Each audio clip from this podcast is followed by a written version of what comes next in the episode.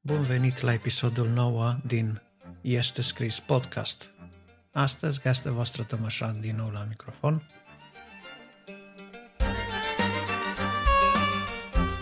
Și ca de obicei vorbim despre cele două subiecte ale noastre, o carte și o scriptură.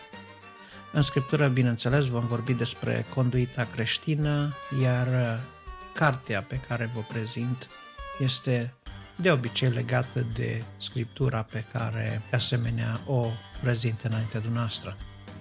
Astăzi m-am gândit să vă prezint o carte pe care am mai menționat-o în uh, episoadele anterioare. Este vorba de cartea Când cerul tace de Ronald Dunn. Este o carte pe care eu o prețuiesc pentru că în ea am găsit anumite răspunsuri în vremea când aveam nevoie de ele, adică un răspuns la întrebarea de ce? Pentru că de ceul acesta, de ce, Doamne, este de ceul pe care și-l pun mulți oameni, pe care îl ridică mulți oameni înaintea lui Dumnezeu și adesea acest de ce rămâne fără răspuns. Iar ca să știți că nu doar noi am fost singurii oameni sau noi suntem cei care avem de-a face cu Dumnezeu și cu întrebarea de ce în zilele noastre, Mă întorc în istorie, mai exact în istoria lui Israel, mă întorc la timpul lui Iacov, care și el, la rândul lui, a avut propriile lui deceuri. De ce a trebuit să fie înșelat, de ce a trebuit să muncească de două ori, de ce a trebuit să facă toate acele lucruri, de ce a trebuit să se teamă, de ce a trebuit să se nască al doilea. Multe, multe, multe deceuri a avut și Iacov până într-o zi când s-a întâlnit cu Dumnezeu. S-a întâlnit cu îngerii lui mai înainte, dar avea să vină o zi când avea să se lupte direct cu Dumnezeu. Așa că vă invit să deschideți scripturile, să deschideți uh, Biblia la Geneza, la capitolul 32 și 33. Acolo vedeți uh, istoria întoarcerii lui Iacov de la Laban. Se întoarce bogat, are evenimente pe drum, însă printre evenimentele de pe drum sunt două evenimente importante unul când uh, vede îngerii lui Dumnezeu și redenumește locul acela unde a văzut uh, îngerii lui Dumnezeu cu numele tabăra lui Dumnezeu. Însă se pare că în afară de uimire nu dobândește prea mult din acea întâlnire.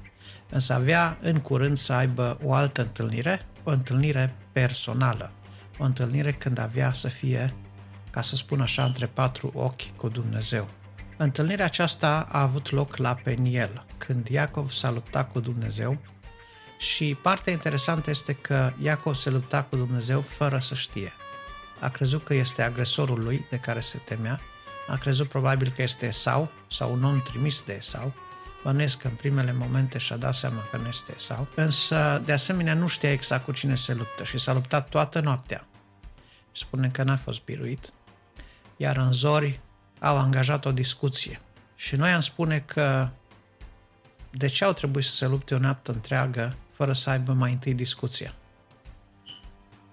Din același motiv din care noi ne luptăm o viață întreagă cu Dumnezeu și abia la urmă, când cădem obosiți, când vedem că nu putem birui, că suntem aproape biruiți probabil, începem să avem o discuție cu cel cu care ne luptăm, adică cu Dumnezeu. S-a transformat ceva în Iacov cel înșelător, s-a transformat ceva în Iacov cel încrezător, în cel care se descurca în toate situațiile, în cel care a plecat cu nimic, cu un toiag în mână și s-a întors cu o mare avere. Vedeți cum uh, în valuri succesive îi trimite plocoane peste plocoane fratelui său său, doar, doar îl va lăsa cu viață pe el și pe copiii lui, pe nevestele lui.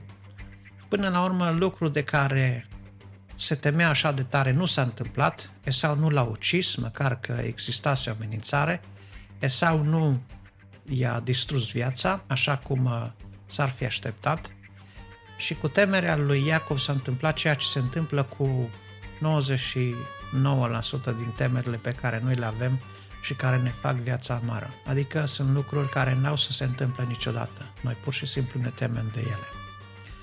Însă, întorcându-ne la ideea că Iacov s-a luptat cu Dumnezeu, să nu uităm, această întâlnire cu Dumnezeu, pentru a se lupta cu Dumnezeu, pentru a ajunge la o înțelegere cu Dumnezeu, a avut loc într-o clipă foarte importantă din viața lui.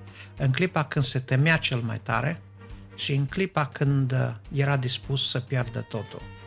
A rămas singur, el cu Dumnezeu, din coace de părâul Iaboc, și a trimis tot ce avea în față, i-ar fi dat fratelui său totul, doar să scape cu viața. Când n-a mai avut nimic, când toate s-au dus pe partea cealaltă a râului și când el a rămas din coace de Iaboc, acolo s-a întâlnit cu Dumnezeu, s-a luptat cu el, fără să știe cine este, iar când în sfârșit a priceput cine este, a întors uh, motivul luptei, de data aceasta se ținea de Dumnezeu să nu lase să plece până nu îl binecuvintează. Iată un om care a fost binecuvântat, un om care era dispus să renunțe la toate binecuvântările lui, care de data aceasta înțelege că a fi binecuvântat nu înseamnă neapărat a avea o mulțime de posesiuni materiale, ci înseamnă a avea viață. De fapt, binecuvântarea pe care o aștepta el de la Dumnezeu era aceasta, viață în continuare, viață pentru el, viață pentru familia lui și, de asemenea, protecția lui Dumnezeu. Pentru că dacă ne vom uita în uh, această scriptură, vom vedea că la un moment dat Iacov, când îi se adresează lui Dumnezeu, ce Dumnezeul părinților mei, Avram și Isaac. De ce? Pentru că încă probabil nu era în mod complet și Dumnezeul lui. Mai târziu avea să fie Dumnezeul lui Avram, Isaac și Iacov, dar până în momentul acela nu fusese. Așadar, ca să revin la ideea care străbate din această întâmplare, întâlnirea noastră trebuie să fie cu Dumnezeu la modul personal, trebuie să fie în singurătate, trebuie să aibă loc un dialog, trebuie să aibă loc o discuție și îmi veți spune cum să discuți cu Dumnezeu. Dumnezeu vorbește și Dumnezeu vorbește celui ce ia seama, așa cum uh, pomeneam de titlul unei cărți mai de mult, Dumnezeu vorbește celui ce ia seama. Inițial, Iacov a crezut că se luptă cu un om. La urmă a priceput că, de fapt, se lupta cu Dumnezeu. Câteodată s-ar părea că cineva îți vorbește și atinge o coardă sensibilă a inimii tale și te gândești, hmm, este un om, este un film psiholog, este un om înțelept, este un om bătrân, trecut prin viață și treci mai departe. Și nu înțelegi că, de fapt, prin omul acela vorbea Dumnezeu. Câteodată s-ar putea să îți iasă pe dinainte unul care are nevoie de ajutorul tău și tu zici, doarme cum și-a așternut și treci mai departe. Și uiți că s-ar prea putea ca acela să fie Isus. Pentru că Domnul Isus însuși spune, ori de câte ori ați făcut unul din aceste lucruri, uneia din acești micuți, mie mi l-ați făcut. Nu l-ai recunoscut pe Isus acolo, în omul care avea nevoie de tine. Nu l-ai recunoscut pe Dumnezeu în omul care îți vorbea despre împăcarea cu El. De aceea, rugăciunea mea de astăzi este aceasta. Doamne, când vom simți oboseala luptei cu Tine, ajută-ne să ne întoarcem cu fața către Tine, ajută-ne să intrăm într-un dialog personal și intim cu tine, în care să înțelegem că singura noastră șansă este aceea de a nu ne mai dezlipi de tine, să nu te lăsăm până nu ne mântuiești, să nu te lăsăm până nu ne binecuvintezi, să nu ne lăsăm de tine până nu ne schimbi numele. Pentru că au fost două lucruri care au rezultat, sau chiar trei aș spune, din întâlnirea lui Iacov cu Dumnezeu. 1. I-a fost schimbat numele din Iacov, care înseamnă înșelător, și Doamne, Iacov chiar era înșelător, în Israel, cel care luptă cu Dumnezeu și cu oamenii și a biruit. Ce ar fi să fii biruitor și tu peste temerile tale, peste îngrijorările tale, peste zbaterile tale, peste toate deceurile vieții tale, să fii biruitor și Dumnezeu însuși să te cheme biruitor. Ar fi minunat, nu? îndrăzniți, căci eu am biruit lumea, zicea Domnul Isus. Iată că și El era un biruitor și noi putem fi biruitori când ne ținem de El, când umblăm după El, când nu-i dăm drumul. Al doilea lucru care s-a schimbat în viața lui Iacov n-a fost doar numele, s-a schimbat purtarea. Din ziua aceea, toată lumea a văzut că Iacov a avut o întâlnire specială, că s-a întâmplat ceva major în viața lui. Vizibil era doar aceeași chiopătare din coapsă cu care Iacov a rămas toată viața lui. Ce a zice de o durere în coapsă care să vină din când în când și să-ți aducă aminte că într-o zi te-ai întâlnit cu Dumnezeu? Ce-ar fi să vină un necaz care te lovește din când în când, să-ți aduci mereu aminte că într-o zi ai făcut un legământ cu Dumnezeu, pe care Dumnezeu se așteaptă să-l ții. Iacov a plecat schimbat de acolo. Dar trecând peste șchiopătarea lui, Iacov a plecat mai ales cu o nouă percepție despre viață, despre Dumnezeu. Percepția lui a fost înnoită. Relația lui cu Dumnezeu a fost înnoită. Din ziua aceea Dumnezeu n-a mai fost același pentru Iacov. Din ziua aceea probabil că Dumnezeu a devenit Dumnezeul lui Iacov. De ce? Vedem că în, în scurt timp, când ajunge la Salem, după ce termină această lungă călătorie, el face un altar acolo lângă Sihem, care într-o traducere mai modernă s-ar traduce prin Salem. Acolo când ajunge, face un altar căruia îi pune numele Domnul este Dumnezeul lui Israel.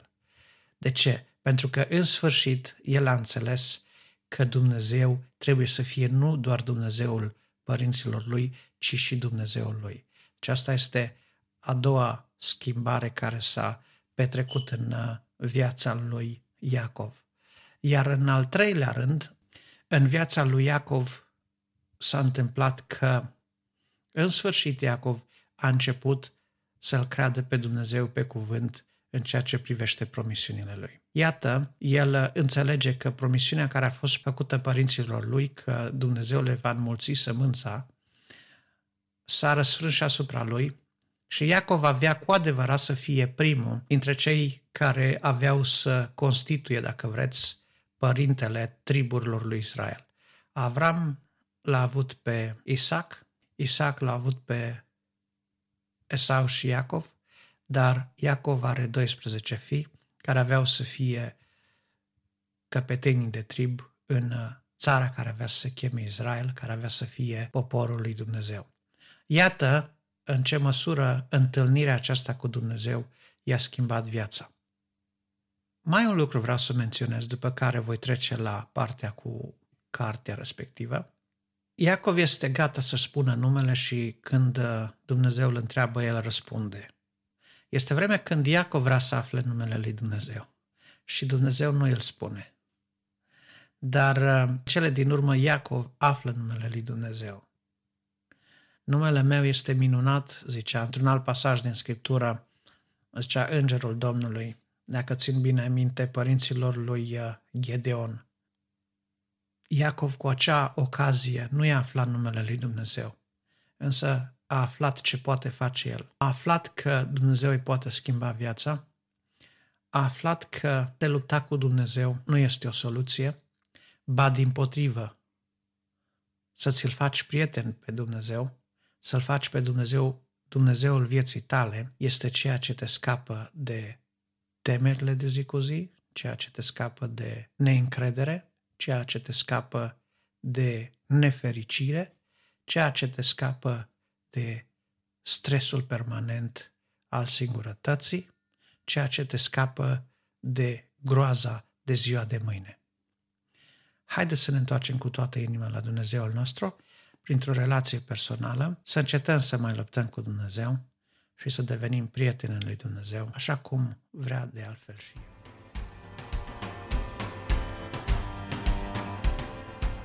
File de carte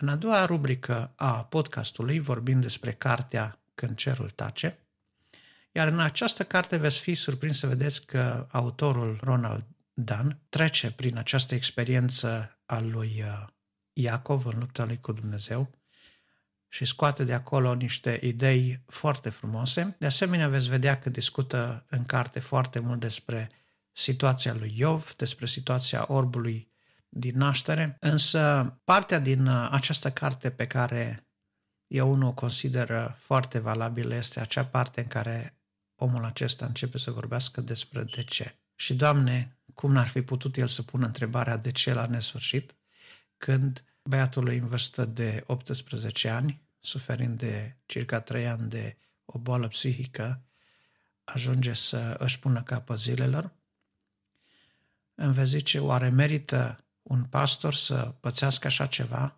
Unde a fost Dumnezeu acestui pastor când el pățea așa o grozăvie? Chiar atâta de puțină considerație să aibă Dumnezeu pentru slujitorii lui? Și cei care sunt porniți să-L împroaște cu noroi pe Dumnezeu vor avea pietrele și noroiul pregătit. Însă, din toată această situație cruntă, după ce s-a frământat multă vreme, a ieșit uh, o perlă, o perlă care s-a răspândit în lumea asta și a ajutat, cred că așa cum a ajutat pe mine, multe alte sute și mii de oameni mă gândesc, și anume, omul acesta la un moment dat a ajuns să înțeleagă că întrebarea corectă nu este de ce, ci întrebarea corectă este ce pot face acum. El a mai scris o carte, o carte care are un titlu foarte sugestiv, pe care încă n-am citit-o, dar promit să o caut și să o citesc. Aș fi foarte interesat să văd noua abordare. O carte scrisă după acest episod tragic din viața lui, după această perioadă când uh, oarecum a fost însingurat, izolat de comunitățile în care sluja. Dar după ce Dumnezeu l-a scos de acolo și a început să-l folosească în sprijinul celor care au fost loviți de depresii, de tot felul de nenorociri, i-a ajutat în uh, situațiile de întuneric din viața lor. A scris o carte care se numește Nu sta degeaba, roagă-te ceva. Aș vrea să citesc cartea asta, dacă știe cineva de unde poate fi procurată. Am să caut de fapt și eu, dar oricum puteți să înscrieți dacă ați citit-o sau dacă știți de unde se poate cumpăra, scrieți-mi pe podcastarondistescris.ro un e-mail și spuneți-mi părerea noastră. Apoi, uh, ceea ce de asemenea mi se pare interesant din, uh, din cartea aceasta, este o carte apărută la editura Logos în 2003, by the way. O, parcă o văd și acum, am, am citit-o încă din vremea când uh, încă mai aveam un rest de vedere și puteam să citesc cu ochelari, cu lentile foarte groase, o carte coperta albăstruie și cu spatele negru cu supracopertă. Ceea ce vreau să mai spun despre cartea aceasta este că, deși omul acesta a trecut prin asemenea suferințe și a trecut prin perioade de întuneric, se ridică din ele, scoțând capul la suprafață, poate să spună un lucru care aș vrea să rămână întipărit în, în mintea noastră. Necazurile din viața noastră sunt slujitorii deghizați al lui Dumnezeu, care ne ajută să înțelegem din nou și din nou că Dumnezeul nostru este cel care merită toată slava și că noi suntem cei care trebuie să ne ținem de Dumnezeu, nu pentru ceea ce ne dă El, dar pentru ceea ce este El.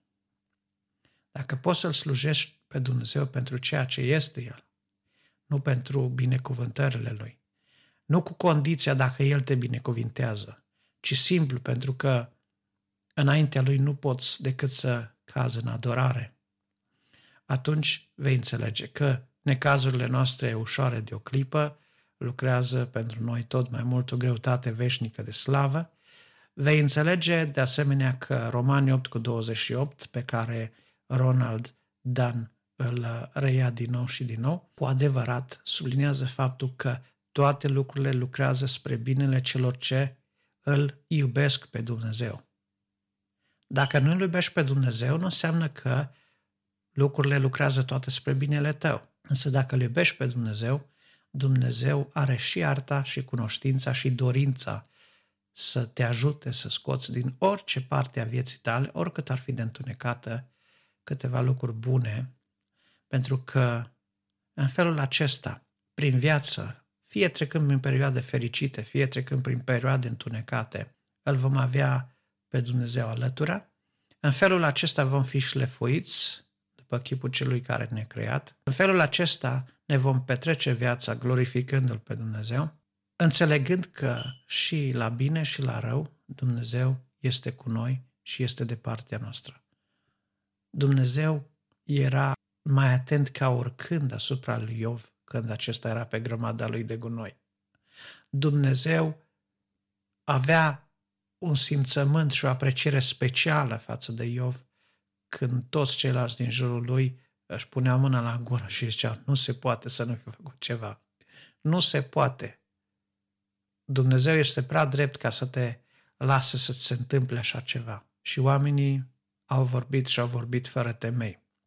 Dumnezeu până la urmă ajunge să spună că Iov a vorbit despre Dumnezeu mai bine decât prietenii lui. Știu că sunt lucruri care nu le înțelegem, sunt lucruri ale cărui sens nu le pricepem, însă într-o zi le vom pricepe pe toate.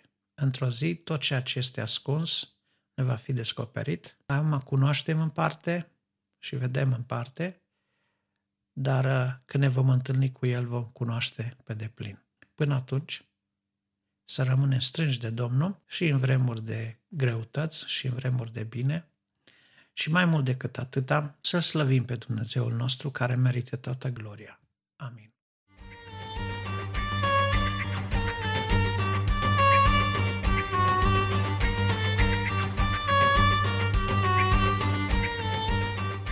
Dacă v-a plăcut ceea ce ați ascultat în podcastul Este Scris, rugămintea mea este să dați vorba mai departe. Folosiți butoanele share din cadrul aplicației în care ați ascultat podcastul sau dacă l-ați uh, urmărit direct pe website, folosiți butoanele de share din website și distribuiți acest podcast la cât mai multe persoane, la toți prietenii dumneavoastră, pentru că împreună cu mine și dumneavoastră credeți că are un mesaj care chiar trebuie auzit. Aștept părerile și opiniile dumneavoastră, sugestii, comentarii sau, uh, dacă vreți, chiar recomandări de cărți la adresa de e-mail podcastarondestescris.ro Dumnezeu să vă binecuvinteze și vă aștept pe data viitoare.